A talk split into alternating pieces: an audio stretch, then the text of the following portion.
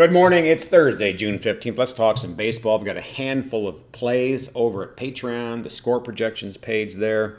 I'm going to give you one of those plays right here, right now. That's going to be the Cubs. I'm going to be taking the Cubs over the Pittsburgh Pirates. It's in Chicago at Wrigley Field.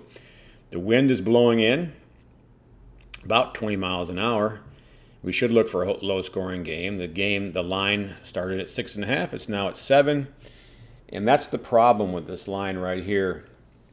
Six and a half for the way these two teams have scored. And by the way, Stroman pitching for the Cubs is already a ground ball pitcher, so that win doesn't affect his performance too much. It should help Oviedo a little bit more than Stroman. Now, pitching wise, let's let's talk about these two pitchers and whether we should look at first five or the full game. I will tell you the full game, which obviously we're going to include relievers there is a very, very slight advantage for the Pittsburgh Pirates relievers for the season. That's less of even less of an advantage in the near term, and even less of an advantage considering the home and away splits. So let's just call the bullpen a wash in general, and then let's continue to give Chicago another little plus mark on the fact that they're at home and what they've done here recently with the comebacks that they've had on this for example, winning 10 to 6 after being down, what was it, uh, three, four, five runs, something. They won 10 to 6 with a nice little comeback. Uh, Chicago and Pittsburgh are both 5 and 10 in their last 10 games, so you could say they're playing pretty evenly. But again, we do have to look at the home and away. Pittsburgh 16 and 16 away, Chicago 17 and 16 at home. Pittsburgh is 34 and 32, Chicago only 30 and 37 overall. Let's look more at these starting pitchers. Oviedo for Pittsburgh, 416 ERA, 143 whip. Not good numbers. Specifically, the whip indicates a higher ERA coming. Stroman, 242 ERA and a 104 whip.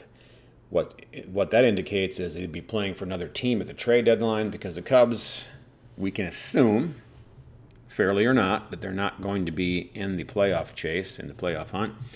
And therefore, Stroman, with this kind of a season, is a is a huge huge chip to dangle out there and trade. Uh, I don't. There's no issue that Stroman dislikes Chicago.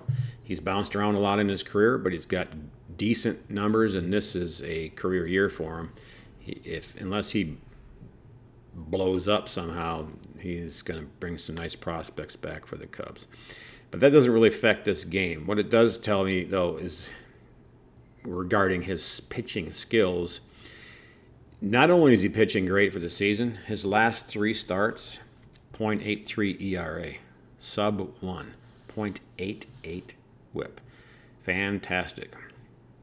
He's not hurt by pitching in Chicago because, again, as a ground ball pitcher, you can have the wind go out if you want, but unless he's somehow giving up uh, fly balls, they're not leaving the yard anyway. Now, Oviedo, we should mention, last three. Also, pretty darn good. 255 ERA, 113 whip. If you had that for the whole season, you'd be in a hunt for some postseason awards. Uh, but of course, Stroman, 0.83, would be an all time Cy Young type candidate. So none of, the, none of these things stay the same. Um, as far as the splits home and away, Stroman is better at home than he is away, which is nice considering that the uh, Wrigley ballpark can be harmful to pitchers' numbers. Can be. We've discussed the ground ball tendency. So, anyway, 215 ERA versus a 242 overall. So, he's improving himself at home. He is even more improving that number by having a 2.0 ERA at night. This is a night game. So, he's done nothing but taking good numbers and improving those in this matchup tonight. Oviedo he hasn't hurt himself on road games. He hasn't hurt himself in night games to speak of. Less of an advantage than Stroman's getting in these. And again, with those solid numbers there, I should say he's he's a 416 overall, but he's 460 away. So he is slightly worse away, but he's also down to 406 at night. So it's kind of a wash there. And I mentioned he has had nice performances recently. He gave up. Uh, we pitched four and a third innings, gave up one run to the to the Giants. Seven innings, two earned runs. I'm talking about earned runs here, of course. There was three in the game. uh, he gave up three. There was five in the game. Uh, four to Oakland, five on Pittsburgh, I should say. But uh, two earned runs to Oakland and seven innings. That's not necessarily saying much considering what Oakland had done. That was prior to their little seven game win streak. And he gave up two runs on four hits, six and a third innings to the Mets. And the Mets haven't been on fire. I don't really buy into all that. Stroman has won his last five starts, six innings, one run, eight innings, two runs, nine innings, one hit shutout ball, six innings shutout. Well, he gave up a run, but it was unearned error, and then uh, six and two thirds two. So the guy's on fire. We like the Cubs. We're going to take the Cubs minus 150 for, we're going to do this at 60% of one unit, six tenths, 0.6, however you want to figure your math out here, on the money line at minus 150, and the other 40%, 0.4, on the run line to win by one and a half at plus 145. Now, if you're squeamish about that, just take the whole thing on the money line. Obviously, the odds maker is making this a seven point game, seven run game, and the Cubs favored are essentially telling us Cubs four, Pirates three. That's not a two run margin. I do think they get the two runs on this. I'm willing to risk it. Here's a couple of advantages and one disadvantage for this by splitting it up. We'll start with obviously the easiest thing is it's simple. If you just play the money line, all you have to do is win the game. The home team, again, as I've mentioned in previous podcasts, is a disadvantage playing the run line because of the fact that the home the road team can score until there's three outs. The home team stops scoring when they're up by one. The game is ended. So there's a little bit of risk there. That's a fact.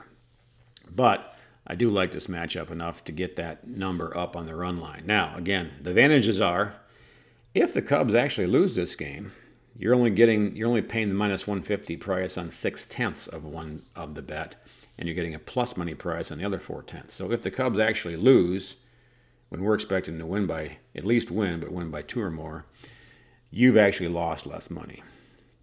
The other side of the coin is if the Cubs do win by two or more, you've won more money than just betting them to win by one because you're getting plus 145 on the one and a half. So that obviously sounds great, except for the other problem is what if they do win by exactly one? then you've lost your four tenths of unit bet and won your six tenths of unit bet. So you're getting two tenths or one fifth or 20% of a unit in profit. I do think this is worth it. You don't, I don't do that often where I split it up like this. Uh, again, if you have a promo offer, you've got some kind of a deal where, hey, as a matter of fact, I've seen something at DraftKings where if you're up by two, it's an auto payout you could just do that then. Just take the money line because it's a money line play. Just take the money line, and if the Cubs get up by two at any point in time, even if they lose the game, you've already been paid. So that's a solid play there, and then you don't have to dink and dunk around with this uh, twisting and turning on these different kind of bets. I'm trying to find the most value on this, which equates, as I mentioned, to increasing your win and also decreasing your loss potential. And there's always that trade off, which is the one run game. Okay, that's all I have for you. And let's chat tomorrow.